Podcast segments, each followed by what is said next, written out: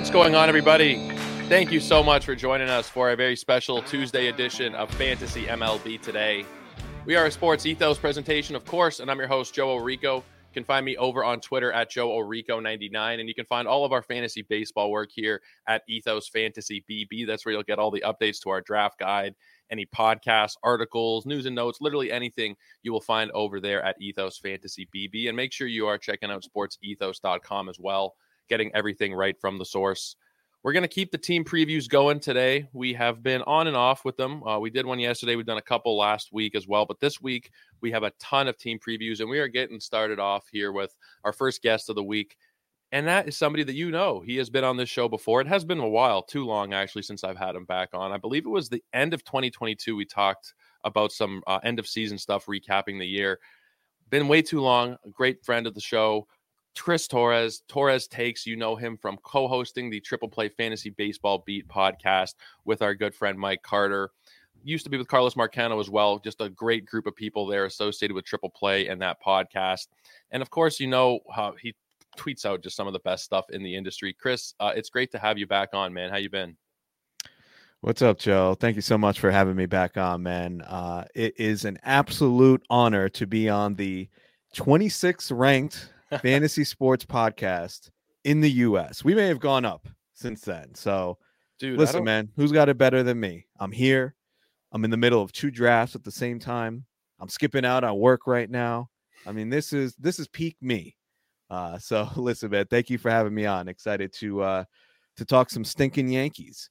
Some stinking Yankees. Well, I'm a Blue Jays fan, so they're always gonna be the stinking Yankees. I don't know how those podcast rankings work. It's Uh, I'll, I'll, take it. I'll absolutely take it, and I'll share it out when I see awesome, something like man. that. But yeah. I don't know how accurate it necessarily is because there's like Matthew Berry's show is technically ranked below mine. I'm like, okay, I'm not getting more downloads than Matthew Berry. I know that for a fact. I don't know how this is calculated, but either no, way, man, I'll, I'll believe it, man. Just put it out there, and you know what? The numbers are the numbers. You're 26, so the numbers are the numbers. We'll take I- it. I'm hoping to not bring you down, so let let let's keep it moving in the right direction here. There's no chance of that. People love you. We love you here on the show. And we're going to be talking about those New York Yankees. We're going to be going top to bottom lineup. We're going to look at the rotation. We're going to look at the pen as well. This is a team that's kind of got scary this offseason a little bit. I mean, from a Blue Jays perspective, they're always kind of scary. We don't usually do terribly well against the Yankees. And then, of course, you bring in Juan Soto.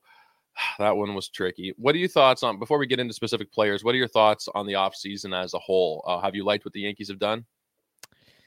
I mean, listen, man. Anytime you bring in a guy like Juan Soto, I, I think you've you've had a, a pretty good offseason.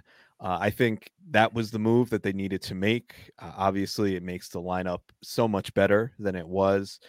Um, you know, overall, I still think this team is flawed. To be honest with you, I uh, am kind of, uh, you know, I see people. I think they're still the favorites in the to win the division, and I'm like, nah, man. Like, there's a lot of holes on this team. Um, I I think they needed to do more to address the pitching. Um, I think Stroman is. I, am We'll talk a little bit more about him later, but I don't feel that was the answer for this rotation, especially when you have the question marks that the Yankees have between guys like Rodon and Cortes.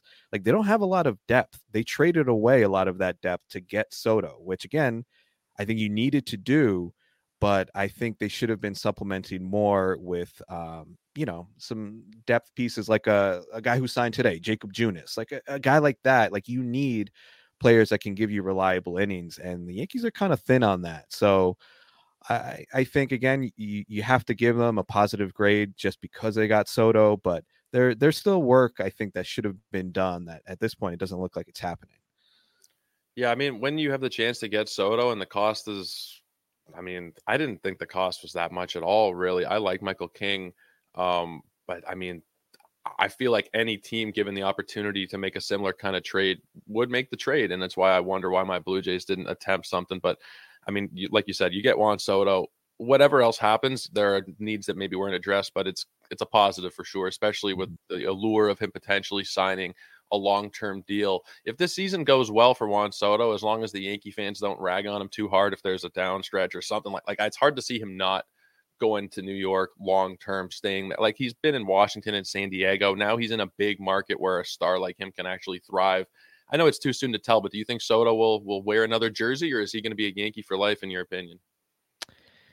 I mean, I think the Yankees made this move with the um, expectation that they were going to make a really strong offer to keep him. I really think this is a good match uh, for Juan Soto. I, I, think being in New York, I mean, you know, he's Dominican. There's a large Dominican population here in New York. Like, I, I think like stuff like that, like uh, Yankee Stadium this summer is is going to be filled with Juan Soto jerseys. You know, I think the fans, unless he really just bottoms out. You know, I, I think the fans are really going to embrace him. So I, I think this is a positive move. Um, and I could definitely foresee him uh, signing here long term for sure. It's going to scare me uh, as a Jay fan, but I, I think it's probably going to end up happening. It's hard to see him going somewhere else at this point. Anything can happen. Um, but as of now, uh, it's looking scary for the rest of the American League East for sure in that regard. Let's start breaking it down from the top of the order. And the projected leadoff hitter in a lot of different places is DJ LeMahieu. DJ uh, is not who he used to be. The batting average used to be a huge asset. We saw him bat 243 last year. Doesn't steal bases like he used to. Not that he was ever going to steal a ton, but we only saw him steal two last year.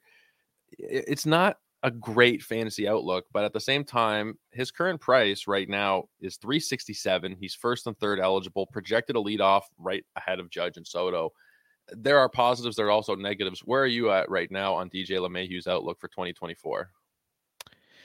Yeah, super boring, but like you said, the price is right for him. Uh, if you look at players going around him, the, he's like one of the few players in that range who's still an everyday player, at least on the infield.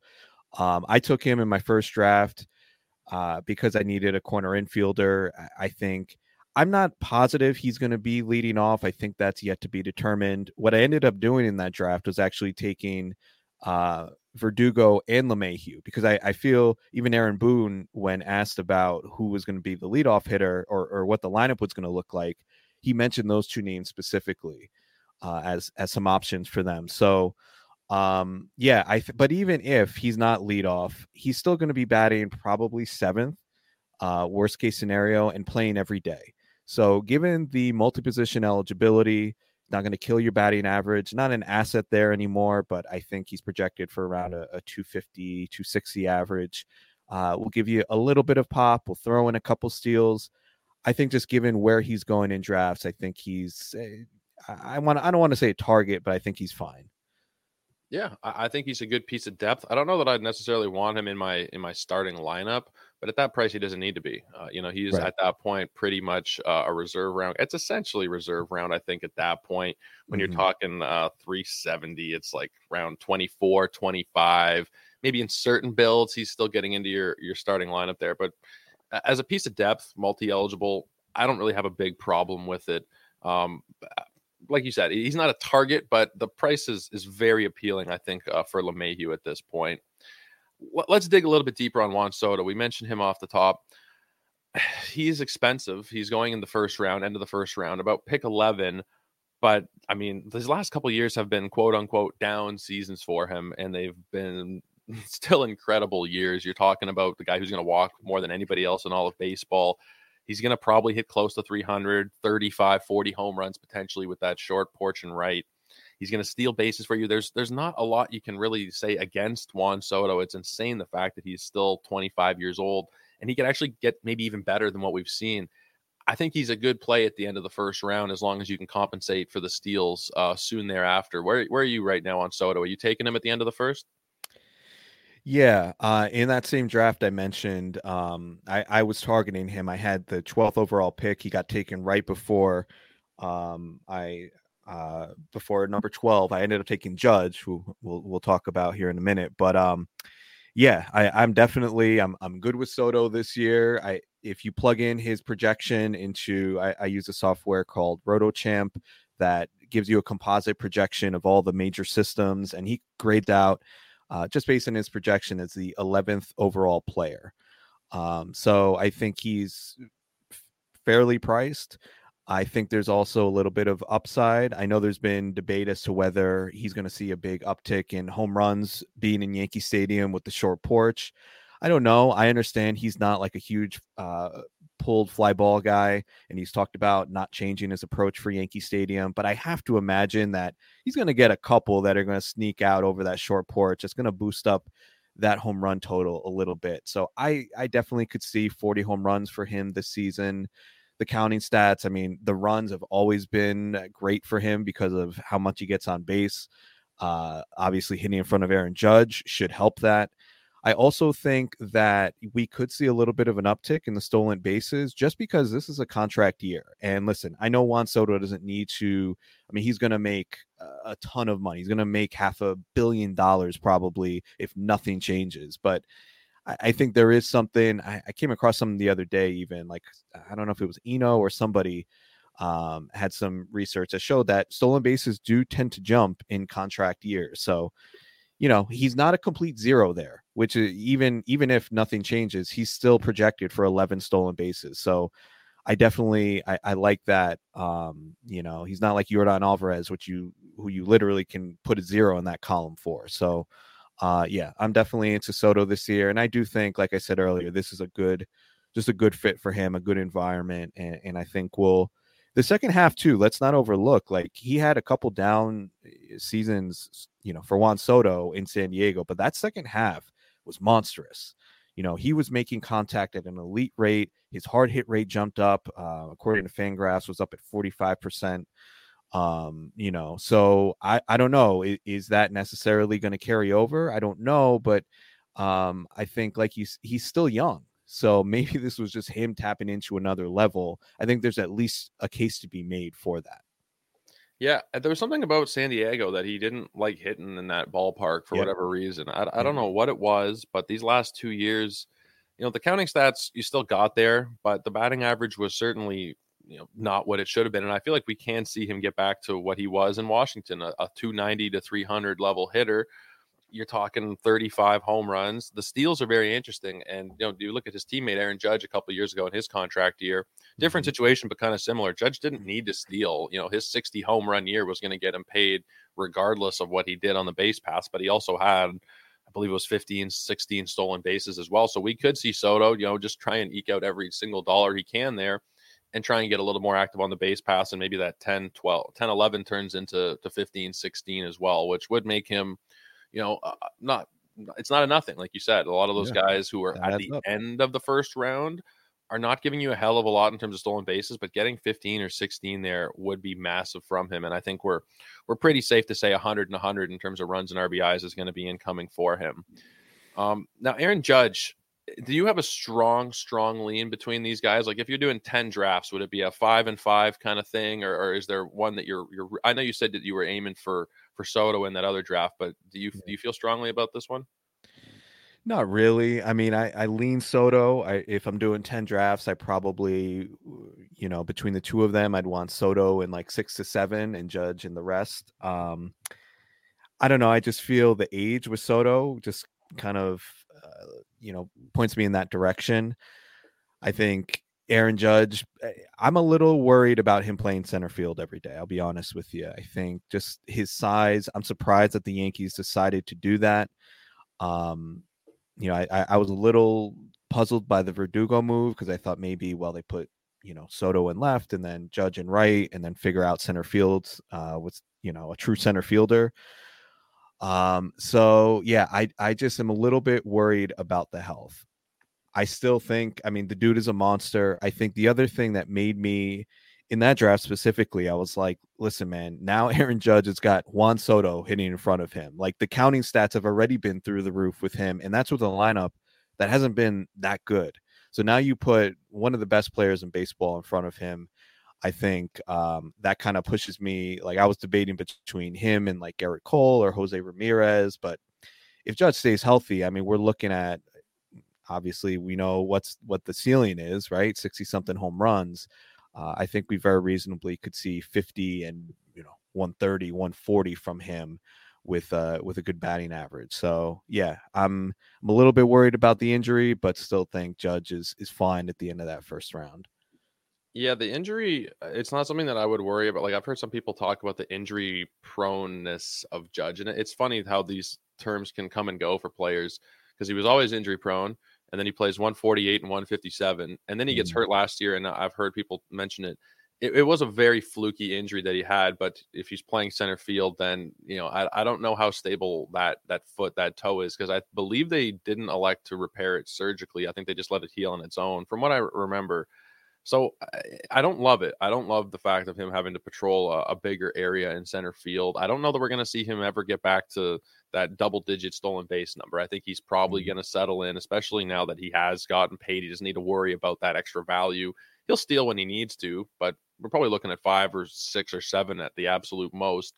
I think I'm I'm think I'm leaning Juan Soto early on. I think it's, it's very close. And if I was doing 10 drafts, I, have given that same kind of question to a couple people. I think it's like six and four for me. I'd go Soto, 7 mm-hmm. and three, something along the lines of what you said. The power is just, you know, 37 homers in 100 games last year for Judge. It's just unbelievable the amount of power that is in that guy's body. It's just ridiculous. Yeah. Let's let's talk Anthony Rizzo. Uh, he's somebody that I have been targeting this year, kind of later on. It's a tricky one. Concussions are are super super tricky. I've had a couple myself from when I used to play hockey, and you know you you do recover eventually usually, but they're they're a, like the brain is such a tricky thing to figure out.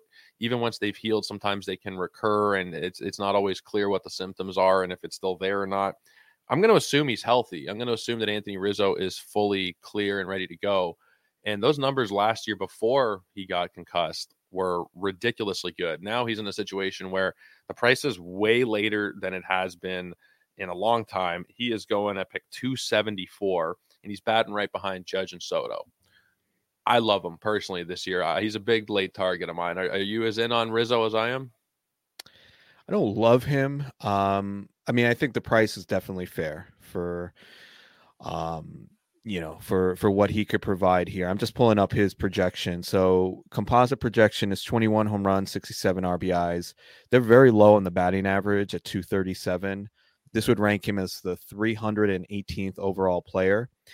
See, eh, you know, I'm I start with projections and then I kind of like look at what makes sense, right? And to me, 67 RBIs. If he's healthy and playing every day and hitting Whoa. after Soto and and Judge, I mean that's way off, right? Like he's I think pretty much a shoe in for 100 RBIs if that's the case. Um so yeah, I he's someone that I'll probably like I'd like a few shares of. He's not someone I'm going to be actively targeting. I do see a little bit even last year. I know in the first half the numbers looked a lot better than the second half. But uh, if you look at the underlying stats, like it, it did look like there was a little bit of a, a, skills decline. Like the contact percentage was slowly going down, the hard hit rate was slowly slowly going down. So I, I am a little worried that at his age, I think he's going to be 35, if I'm not mistaken. He's 34 or 35. I, I'm a little worried that maybe we see a little bit of a decline with him. But the floor i think is like the the context that he's in gives him enough of a floor that i think he's he's a good uh, buy at his current price yeah uh, i've taken him a couple of times so far and i just think like he's not somebody i'd want as my starting first baseman right but i think that there's a good scenario for him to work himself into you know being a starting ci and at the very least a, a utility guy for you and mm-hmm. i and i could see him even being like a shallow league target as like the last pick of your draft? Because 270 if we're talking about your standard like yahoo cbs league if it's a 12 teamer it goes about 275 you know 280 depending on your specific settings. It's about how mm-hmm. deep it goes. So if anthony rizzo is your last round pick and you can take a shot on eh, maybe he's going to be able to stay healthy. If he's in that lineup there's a lot of goodness right around him certainly right in front of him I, am going to take that chance in a lot of different leagues. Like, there's no league where I'd really be that worried about him, just considering the price. I, I think that yeah. there is some concern for sure. The age, um, you know, the concussion is still something that I'm a little bit worried about, but I, I think the price, eh, you know, the risk is baked into the price for me at that point uh, for Anthony Rizzo. I think one quick thing on Rizzo too, like the projection I mentioned is very low in his batting average. I think we do need to consider how the new shift rules because he really what like the second half we just kind of throw out last year because obviously he was dealing with a concussion, like injuries just screwed up his year. But yeah. um, I don't think we've seen the full um, benefits that he's going to reap from the shift rules not being in effect because those last two years, you know, 21 and 22, he had a really low batting average, but I think he was someone who got killed by that, yeah. got killed by the shift. So I, I think there's a little bit more average upside than those projections indicate. If he's able to hit 250 with 100 ribbies, 25 yeah, home run right there for sure. Uh, All right, now I want you know now you talk me into it. I'm getting Anthony Rizzo my next. All right. Let's go. I'm starting Yankee propaganda. What has become of my life at this point? Let's talk Gleyber Torres. Gleyber has become very consistent over the last couple of years. Uh, what he did last year and the year prior, he actually built on it a little bit, gained a couple of stolen bases. The batting average went up 25 and 13, following 24 and 10, batting 273 you know, the walk rate went up to 10%. The most impressive stat, I think, is that the strikeout rate went below 15%. He was a guy who had been above 20 most of the time 20, 22, 21. To get that down to 14.6 is very impressive.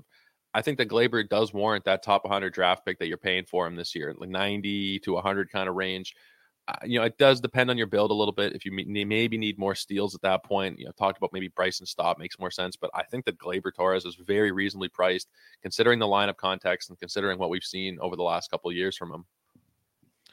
One hundred percent, and I'm not just a Gleyber stan because of the same last name. I mean, this dude, I don't know why eh, he is so underrated. Whether it's for fantasy, whether it's even in real life, like what the hell is the Yankees' problem? Every offseason, they talk about trading Gleyber Torres. Like, what are you trading him for? I, you have a guy. I mean, is he a superstar? Is he at the level that maybe you thought you were getting when you first traded for him uh, from the Cubs? Maybe not. I mean, I know he lit the world on fire, and everybody thought he's going to be like, a, you know, the top second baseman in the league. He hasn't been that, but he's been a really, really good player. And every year, except he had that one like really down year, but ever since then, he's been really good and he keeps improving. And like you said, he brings the K rate down last year. He gives you power, he gives you speed. I mean, he's just such a solid all around player. And even so, let's take this to fantasy now. Using my projections, or not my projections, but these composite rankings, he grades out as the 53rd overall player. Wow. Um, there there aren't that many players like he gives you a little bit of everything. He's a true, he's not gonna be a stud in any one category, but man, I love these guys. Eh, someone who's gonna just not hurt you anywhere and and, and be I, I, think he's an asset. You're getting 25 home runs from second base, over 10 steals. Like I don't know what else people want, but it, it seems like he's a guy and he's not old. He's 27. It feels like he's been around a, a while, but he's still square in his prime maybe we see even a little bit of a step forward. It's that magical 27, uh, age 27 season. So, listen, man, I'm all about getting Gleyber this year. Um, I think people are just like, I, I don't know, he's just kind of forgotten about. It seems like something I really like too is when you look at the various different projections. ATC, the BAT X is out now, ZiPS, Steamer, whatever it is you look at. They're all incredibly similar for him. There, there are some players yeah. where you look at the projections and they are like 16 home runs, 28 home runs. They're all over the place in terms of playing time, in terms of everything. Gleyber, the range for home runs in the various projections, 24 and 25 are the only numbers projected. Steals, it ranges from 11 to 16. Runs range from 81 to 85. And RBIs range from 78 to 88. And that batting average ranges only from 269 to 271. Some people are probably thinking, why does that matter? When there is more variance in the projections, it just makes it a more volatile player. When there is not, when these smart people who put these projections together don't agree on a player, it gives me a bit of pause. Mm-hmm. When everybody is saying there is a consistent baseline here of 24 and 13 with a 270 batting average, I'm absolutely all in on that. You're getting a guy who's going to play every single day, 158 this past year, 140 the year prior there's no reason to fade him. There's there's no reason at all to not like Gleyber Torres for this year, for my opinion. I, I love everything about him. Yeah, and he's another one that I think could benefit from the improved contacts with Juan Soto coming in. If he's batting fifth, I think yeah. that's more RBI opportunities. He only had 68 RBIs last year, which I th- it seems a little low given you know he had he played a full season. He had 672 plate appearances. Um, I know he batted leadoff for a little bit, but seems like this should have been higher. So I think with a little better luck or you know improved variance in with runners in scoring position, uh, I think we could. He should be in line for 90 to 100 RBIs. So uh, yeah, I, I think Gleyber is a smash right now. Yeah, if he can return what you said, the 53rd ranked type of player, that would be just a, a, one of the higher return on your investments you're going to get in the top 100 there um, if he's mm-hmm. able to meet that. And I, I, tend to believe projections. I know some people are, whenever I tweet something out about projections, people will say, oh, it's made up stats. It doesn't.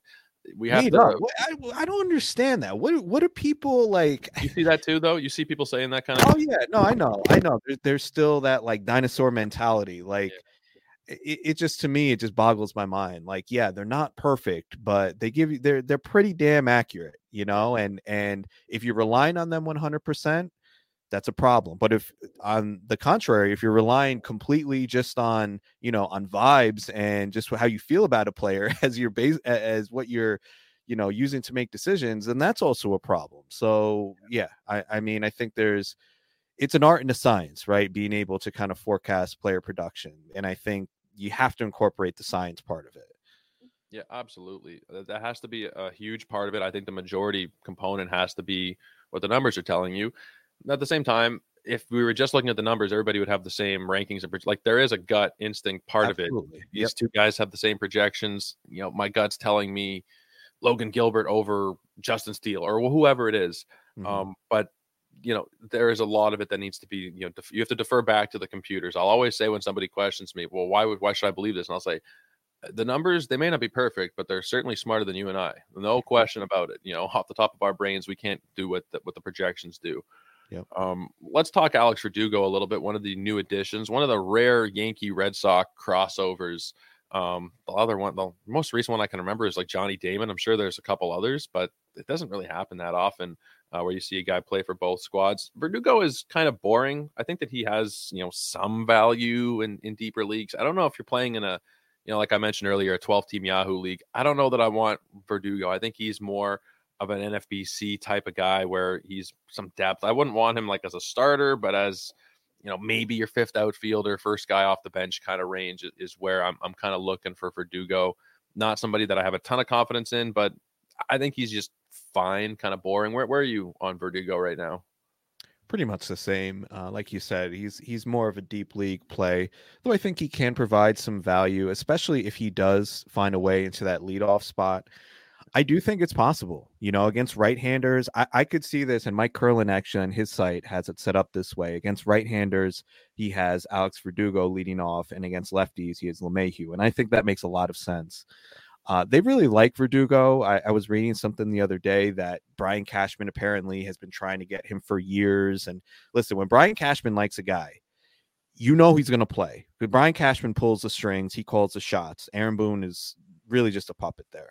Uh, so Verdugo is going to play, uh, and I think he's going to get a chance to lead off. And I, I keep bringing this up, but again, when you bring in a player of the caliber of Juan Soto, he changes the entire lineup. And if you're telling me Alex Verdugo is going to get strong side platoon at bats, hitting in front of uh, Soto and Judge, um, that has value. And he's not going to kill you in other areas. Like he's a solid batting average guy, he's got a little bit of pop, he'll throw in some steals. And another guy who is um, uh, in a contract year. So we could see a little bit more uh, aggressiveness on the base pass for him as well. Um, so and and I think really like this is a huge year for him, right? His career really can shift on what he does this season. So uh, I think we'll get the best version of him. Whether he's a guy that New York will like, that I think remains to be uh, determined. Uh, I've heard some things about him in Boston that haven't been so great, so we'll we'll see on that end. But I think for fantasy, he's he's not a uh, a screaming buy, but I think he's solid for where he's going, which is after like pick 300. Yeah, he's probably going to be able to stabilize your batting average a little bit at that point. There's not many guys who are going to be a potential 280 guy. Like if you look at the past few years outside of this year, where I mean, it was kind of a low BABIP for him. It wasn't a great season, but the previous years 280, 289, 308, 294. He could maybe be like a 280 hitter who, I mean, like you said, if he's getting strong side platoon bats, leading off ahead of Juan Soto, that's probably 100 runs or close to it. I mean, it's Mhm. crazy to think about, but he does have an 88 run season. He had 81 this past year. It's not crazy to think. So there, there could be a universe where maybe he does work his way into a shallower league kind of viability where he is a startable guy in 12s. I think he's more of a 15 team league guy as of right now. Um, But I could definitely see him getting there if uh, what Curlin says is correct. And Curlin's usually pretty good with this stuff. Um, so I'm going to have to kind of defer to him there. And, and I think that that probably does make sense to have Verdugo leading off. Do you think there's a chance that maybe Soto leads off? I don't think. I mean, I, I, can't say it's impossible, but I I would lean more towards, uh, you know, them giving those other guys a shot. Yeah, I'm just thinking base like the crazy on base percentage, you know. Yeah. But yeah, I, he probably makes more sense as a two or or a three. Him and Judge, however you want to flip it back and forth. Yeah. Um, let's talk about Giancarlo Stanton. What to do with Giancarlo Stanton? I never know. At this point, he's so cheap that it's like, well, okay, you know, 321 is the ADP. I'm looking at the month of January, by the way, just going back to January 1st, uh, draft champions ADP there if he's able to stay healthy, then he's a 35 40 home run guy. We know this. We've been saying that for five years. I know, I know. And every year it's, you know, tons of missed time. Is there an argument to be made that you, you draft him and you start him when he's healthy and then you just say to hell with it? You know, I know I'm going to have to cut him at some point, but I'll take what I get. Or is he just an avoid for you? Um, yeah, I, I mean, I don't know. I, I don't know what to do with him. Uh, I thought about taking him in my last uh, draft and hold, but see, given the injury history, he's probably not someone I want in that format. Yeah. I think where he's going, like you said, if he's healthy in spring training, they're going to play him, right? Like he's going to play every day. They're they're paying him, uh, you know, a ton of money.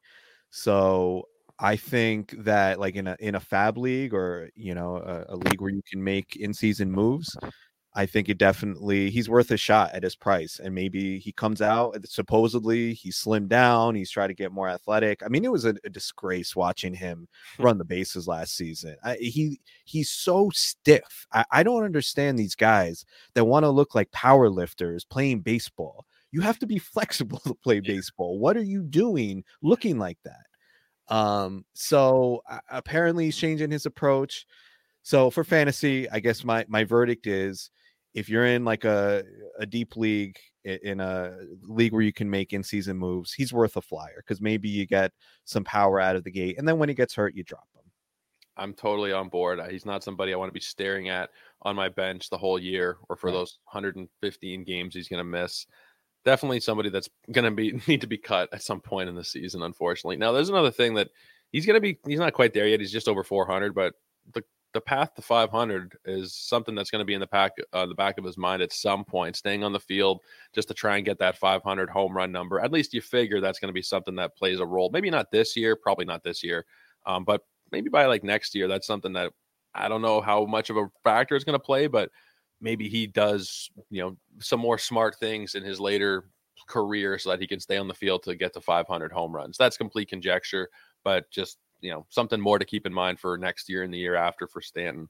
Well, I um, hope you're wrong because I, I, really I wish they would just get get him off the team. It just really is such a liability. He's not a good defender. He can't yeah. run the bases. He strikes out all the time. Uh, as a fan, I just can't stand, and, and, I know a lot of Yankee fans feel the same way. I'm just tired of seeing him out there. He he just clogs up a space that could be used on something uh, on a player that's much more valuable. Yeah, and he takes away DH at bats from I mean, whoever. I mean, it's fine, like him while he's out there, sure, whatever. But I mean, you, you could argue, does the power offset while he's healthy? Does the power offset the bad batting average and the strikeouts? But that's days off from Judge that he's not going to be able to get, and potentially for Soto and for whoever else that you might want to give a day off to, where you have Giancarlo kind of filling that up. That's complete conjecture, the 500 number, whether it's with the Yankees or somewhere else. I do think that he'll try and get there. Um, but let's talk about Anthony Volpe a little bit. I, I don't I don't know what to make of him. I think the projections are a little bit low. They're thinking that he's probably not going to be able to meet the numbers that he was able to get to last year, which is 21 and 24. They're about they're calling for like 19 and 22, which isn't a drastic change. 18 and 22, 20 and 23 kind of thing. They expect the batting average to move up a little bit and the counting stats to increase some degree, but is does that make him worthy of being drafted where he's going? I've seen Anthony Volpe go as close to a top 100 pick uh, recently, as high as 113 over the last month. He's generally going at like 130, but it just feels a little expensive uh, based on what we're seeing from the projections, based on the, the floor we know is there with the batting average. Am I am I crazy to doubt that Volpe's going to improve this year a little bit? Um, I think it's very possible. I mean, you look at his age last season, and you know, he was just kind of thrown out there, and I'm glad the Yankees actually stuck with him. I thought he was going to get sent down at one point. Yeah. Um, I think it's very reasonable to project uh, some improvement. Um, for fantasy purposes, I think just that that power speed combo, um, even with the batting average floor, like right now they haven't projected for 230 with uh 2023. Um, probably given where he's going. What's his ADP now? I don't have it in front of me. It's like 132, 133. Yeah, it's probably a little, a little bit high. Yeah. Uh, I also, you know, batting order does matter. You know, like for every uh, lineup slot you move down, you lose a certain number of at bats, and I just don't see a path for Volpe. Like unless they put him in the leadoff spot, um, I don't see really a path to him jumping way up the batting order. So, um, I'm just kind of like agnostic on him to be honest. Like if he's there and I feel and I need a shortstop, uh, and I need a little bit of speed, I think he's fine because he's he's also gonna, you know, he'll give you that balance between the power and the speed. But I, I need to make sure that I have pretty solid batting average guys up top to deal with the hit he's probably going to be in that area. Yeah, I I think I'd take him if he falls more into like the 150-ish kind of range. Yeah, I, I agree. I yeah. think he's the type of guy where if we see a strong spring, people will push him up into the top 100 again. Remember last year what happened with Volpe where he was going in the 60s and the 70s and the 80s in March? Mm-hmm. I don't know if maybe the bloom is off the rose to the point where that's not going to happen. I don't think it will. I I think it was you know it was that prospect hype that we haven't seen him before, and yeah. you know the possibilities are endless. So I think now that we've seen Volpe, even if he comes out and has a strong spring, I don't think he's going to move up a ton. Okay, well that's good to hear. Uh, I'm hoping that minimum pick of 112 does not become more of the norm because I'd like to get a couple shares if I could. I just don't want to pay the going rate at this point, which might which might make me out on him. But if that's the case, like you said, he's probably going to be seven, eight in the order. If he's batting ninth, there could be some nice runs that come out of that. If he's batting ninth and you're turning it over to LeMahieu and Soto and Judge, but it does take away from the overall at bats you're going to get, limits homers, steals, RBI. So I, I don't love it at this point. Uh, in terms of the catchers, Austin Wells and Trevino, how do you expect playing time to shake out there? And is there any real fantasy viability, you think? I don't think either one of them are really that fantasy viable. I know Wells, there's some hype around him. He's going around pick 300, I think. And honestly, I think those people that draft him are, you know, if you're looking at him as obviously not in a 12 teamer, but like a starting catcher in a 15 teamer or in a uh, two catcher league, I think you're going to be a little disappointed. Um, I just don't know if the playing time is going to be there.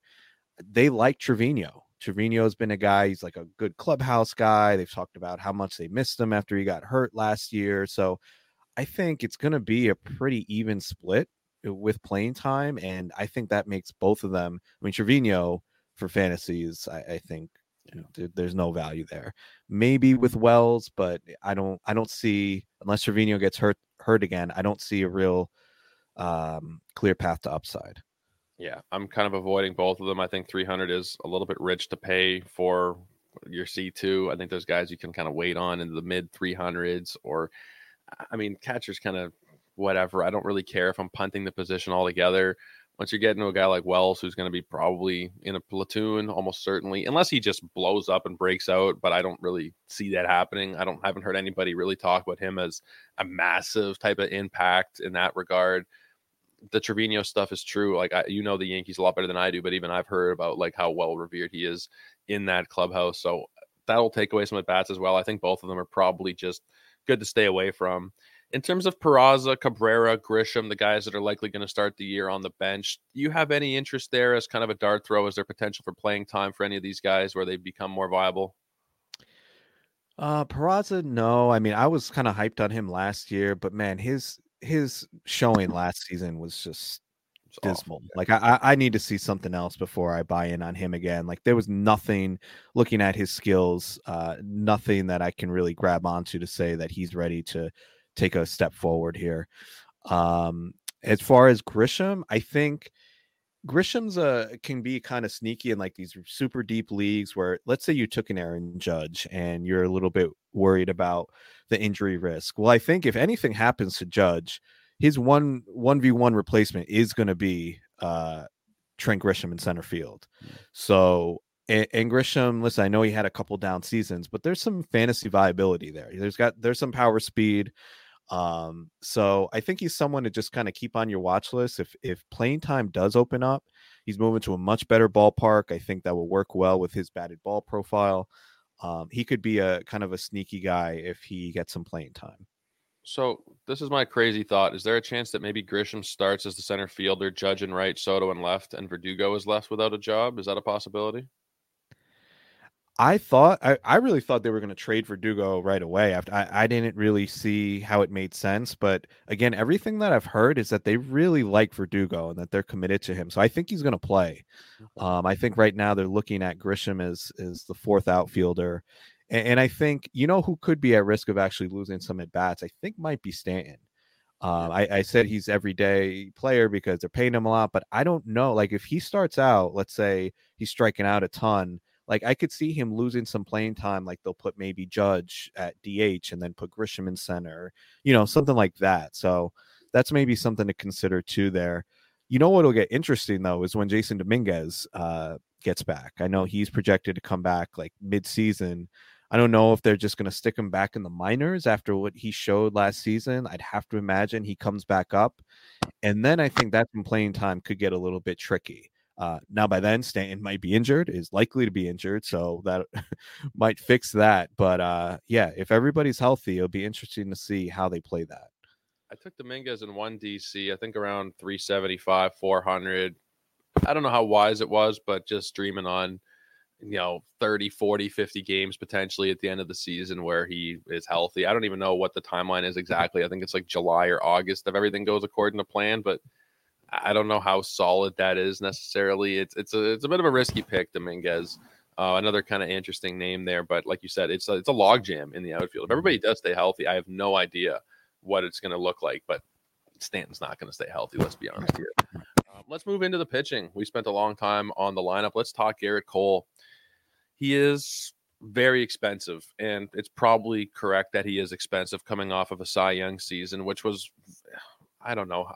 Was it just me who thought that Gerrit Cole had a Cy Young already? It, it seems kind of crazy that he didn't have one. I thought that he'd got one in Houston somewhere, and he probably should have the year Verlander got it. But regardless, he finally got one last year.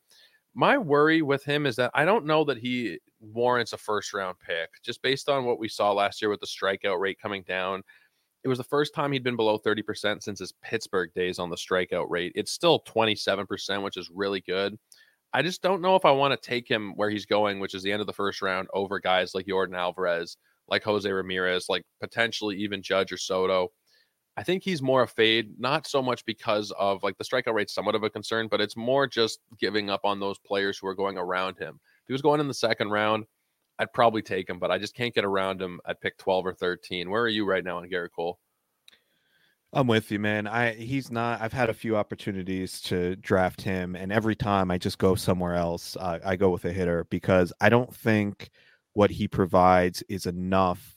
It, it, it's not. He's not a difference maker to me. I, I mean, of course, he's he's a great pitcher, but given the price, like if I'm going to take a pitcher in the first round, the only one that I'm considering is uh, Spencer Strider because the gap between him and everybody else is so massive that I think it it justifies his cost. But with Cole, like you said, the strikeouts were down. He he got a little lucky in terms of um, his BABIP, his left on base rate. So I think we're going to see a little bit of regression there. And if we do, then it's like those numbers are really good, but they're not first round worthy. So we're paying a premium based on the year he had last year, and I'm just I'm not about it.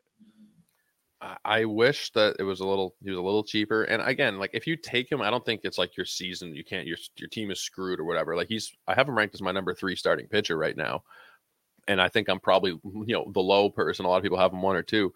I, I still don't think it's like disaster for you. He's probably going to give you a three five ERA. He's probably going to pitch close to 200 innings, but you're giving up a lot in that range. And those players that are going in that range, you can't replicate that later on. Where with exactly. Gerrit Cole Yep. You can kind of replicate that to some extent with Gausman, with Burnes, with Wheeler, with mm-hmm. Castillo. These guys are, I think, just as good, if not better, and they're going around later at least. And you want to talk mm-hmm. about the Pablo Lopez's of the world. There's a lot of value in pitching beyond, you know, the first round. You don't need to take a first round pitcher. And if you do, I'm totally there with you.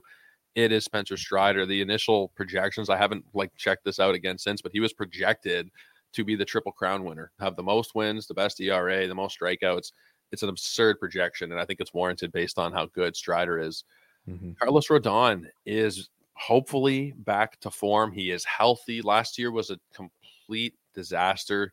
Every time it seemed like he was about to come back, there'd be some stitch in his rehab. He'd have to, you know, stop and then take a couple week pause, start get going again, and then he'd hurt something else.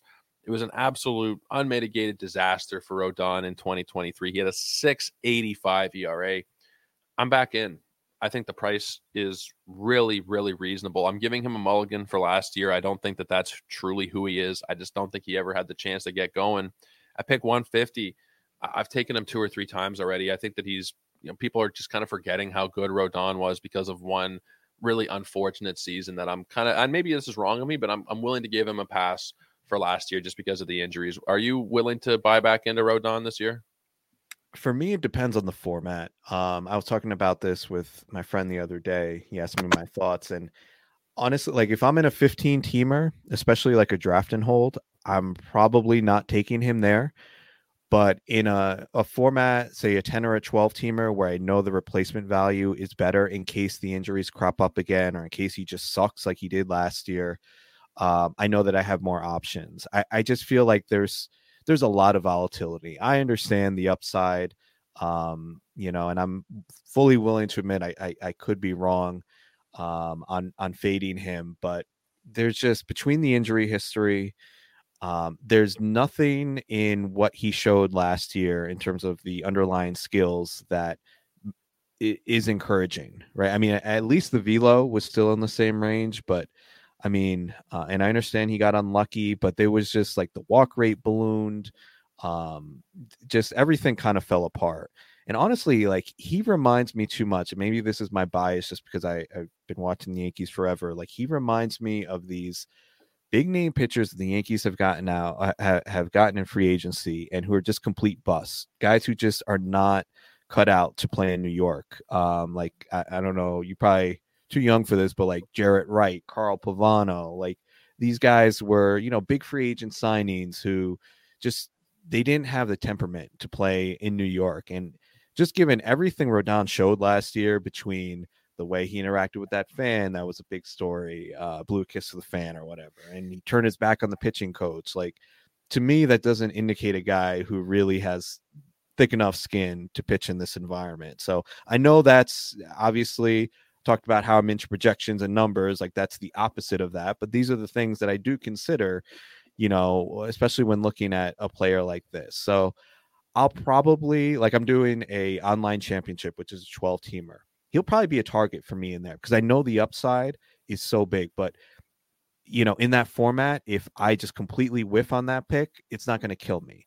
Whereas in a 15 teamer, if I'm relying on him as my SP3, SP4, it's not going to kill me necessarily, but that's going to really hurt. You know, especially if he goes out and he, like, let's say he he's healthy, but he just gives you the same performance as he did last year or similar. That just is going to torch your ratios, and it makes it really tough to come back from that. So, long-winded answer, but that's where I'm at on Rodon. He's he's very volatile. I, I'm I'm saying that I'm going to give him a pass while also acknowledging that it could blow up in my face. Um, I I, I don't. He's a, he's a tricky one. He's probably the trickiest or one of the trickiest players for me to evaluate this year because what he did for three years, two plus years, was like top five pitcher in baseball level of dominance. Mm-hmm. But last year was terrible, and maybe I'm giving him. You know, maybe I'm leaning too much into the injuries because he did start 14 games. He did have time to kind of get himself built up and he never did. Like there was a couple of good starts mixed in there where we were kind of like, oh my god, he's back. He was cheap in DFS, and it was like it was mm-hmm. great, but he's tricky. He's really tricky. I'm personally gonna give him a pass, but I completely understand not wanting to. And I think if you are gonna take him, it has to be even like to your point in a league where you can either a drop him or b where you've kind of got a pitcher heavy build and he is your SP four or five, and it's right. not as big of a of a worry for you. DCs where I do have him in a couple of DCs, it is kind of worrisome. I will say that. Marcus Stroman is also new in town here. This is kind of a weird one because I thought that Stroman and the Yankees didn't really get along very well. Uh, this was a weird marriage. Stroman started off incredibly great last season. He was talked about in the first half as being somebody who was going to be a Cy Young finalist and all that. And then the second half of the year was was terrible. I believe there was an injury involved there. He threw only 136 innings. But the second half was was atrocious for Marcus Stroman compared to what he did in the first half last year. A 296 ERA compared to 863. And yes, the 863 came only over 24 innings, but a stark difference.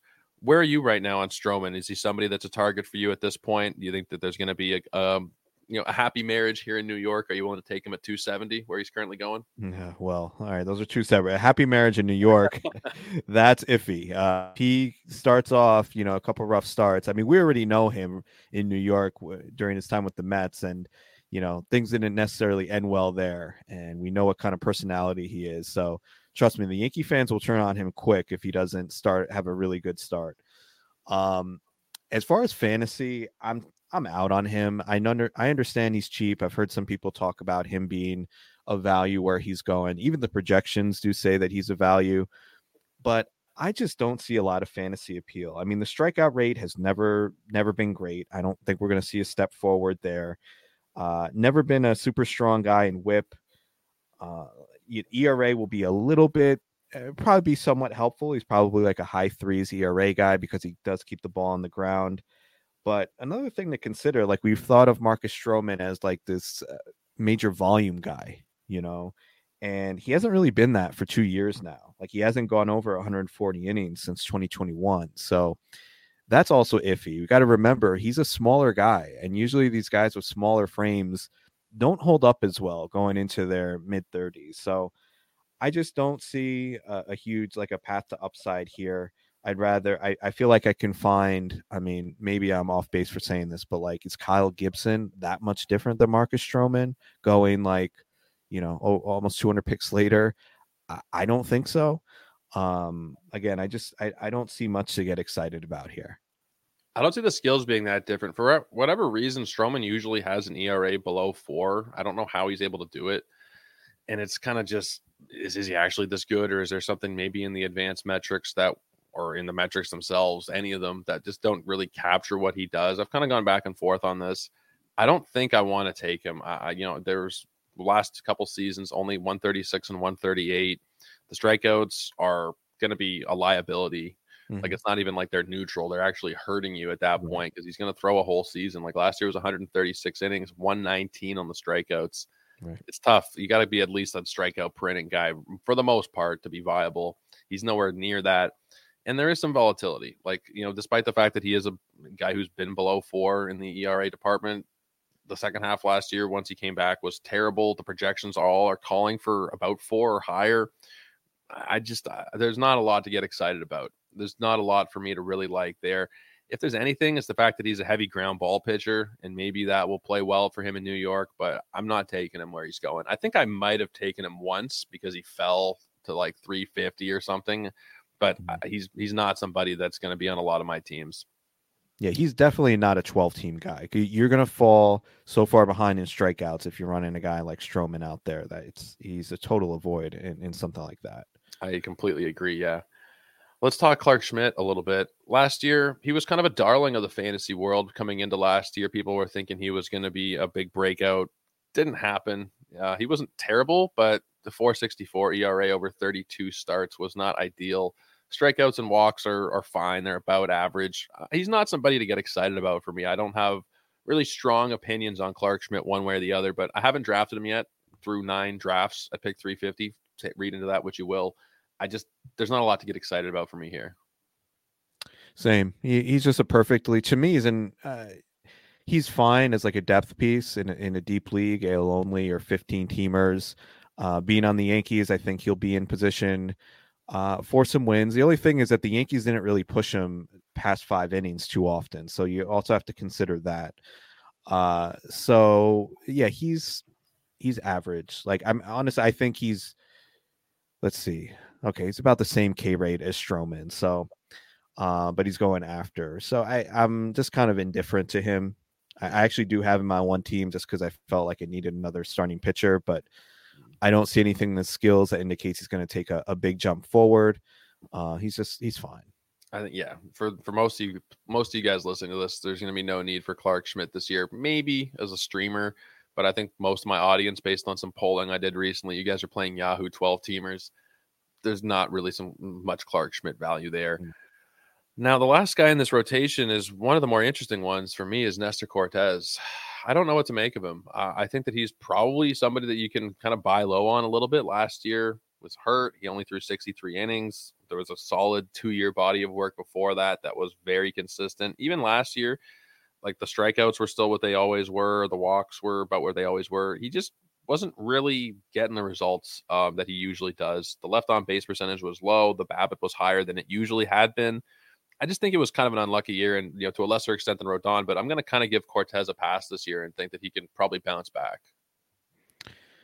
Yeah, I, I it's the same kind of conundrum as it is. Not the same upside as Rodon, but just yeah. like you, you have to completely throw out last year if if you're going to take him. Um, but uh, I'm just looking at the numbers here. He had a 25% K rate still with a 7% walk rate, which is not bad.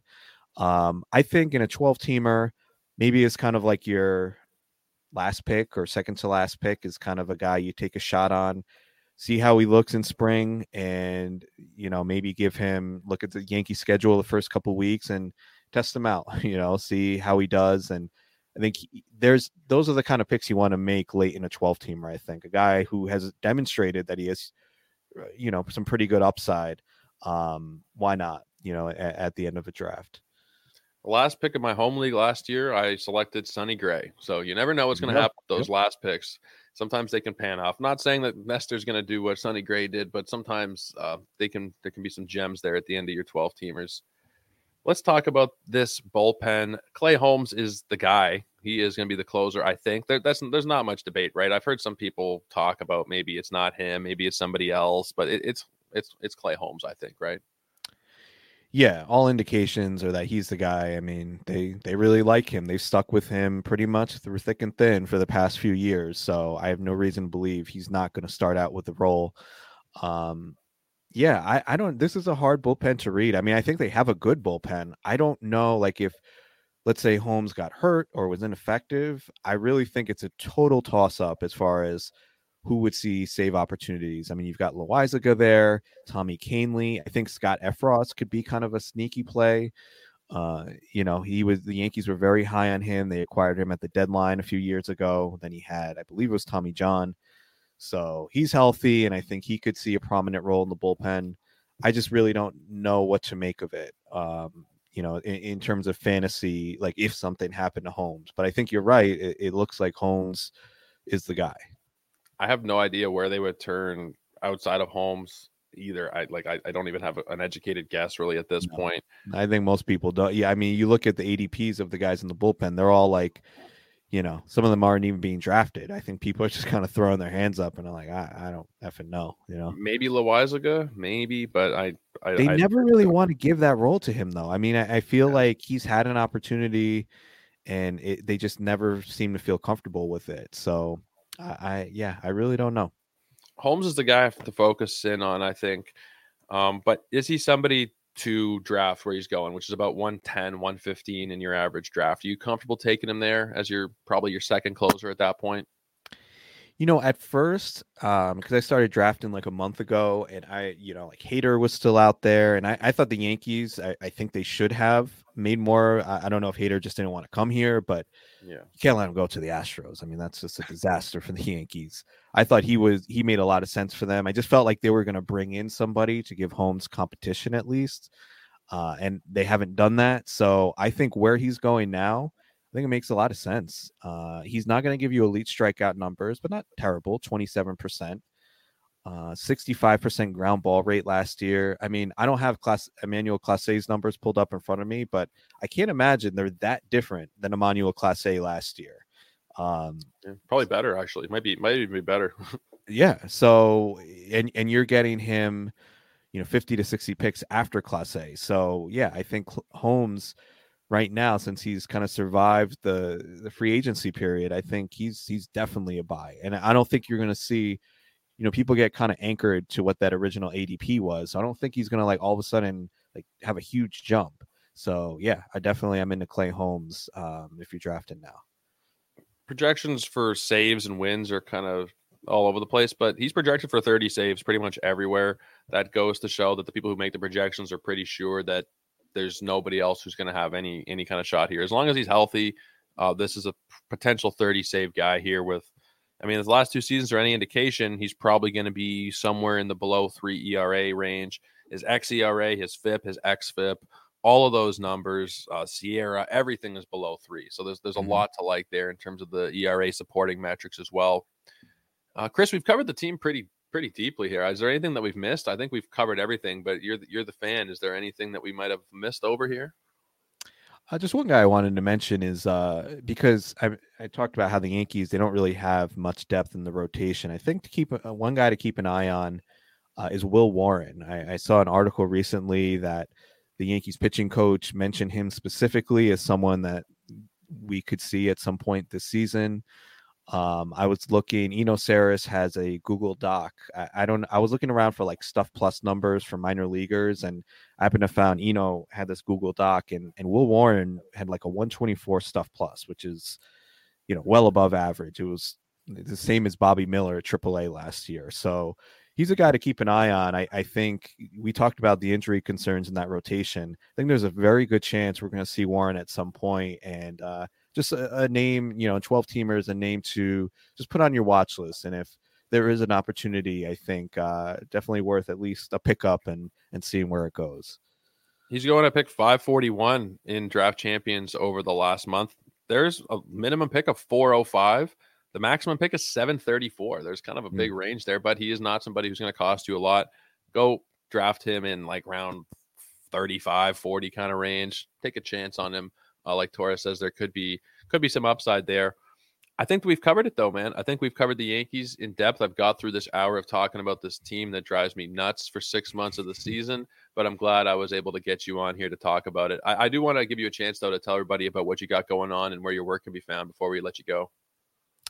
Yeah, so th- uh, thank you again, Joe, for having me on. This was fun. Um, so right now, uh, my only gig is uh, co-host of the Fantasy Baseball Beat podcast. You can find that on the Triple Play Fantasy Baseball podcast feed. Uh, so our show I host with uh, my good buddy Mike Carter, and uh, we bring on MLB beat writers and try to get you the best information that we can. Uh, and then we also, you know, bring on fantasy related guests and you know have more fantasy related discussion um, as part of the show. So uh, please check it out. We would we would love uh, any new listeners, and you can find me on Twitter. Uh, and I like your tweet from earlier, Joe. It, it, will always be Twitter. Enough with this X crap. I will never give in. Um, but you can find me on Twitter at Torres Takes, posting, uh, you know, just random fantasy baseball nonsense. Posting Torres takes, like he says. Uh, go ahead and follow Chris over there. He's one of the more entertaining follows. And make sure you're listening to the Triple Play Fantasy Baseball Beat. It is one of my go tos. I don't have as much time to listen to podcasts because I'm just doing so much stuff. If I have a long car ride, then it's great because I can kind of bang out three or four. But I always make sure I listen when you guys put out a show. They're always top notch. 100% you guys should be checking it out and following Chris over on Twitter, not on X. It is called Twitter. Uh, I don't care what anybody calls it. It's like the whole Prince thing. Artist formerly known as Prince. Like, yeah, get out Prince. of here with that. Crap. Still Prince, yeah. you know. Yeah. Check out my work over at Joe Orrico 99 on the Twitter machine. Ethos Fantasy BB is the company page where we post out all of our new links, articles, polls, everything of that nature. And go to sportsethos.com to get everything right from the source. Tomorrow it is Sam Worshing and the Seattle Mariners. But until then, everybody, take care. Have a great night.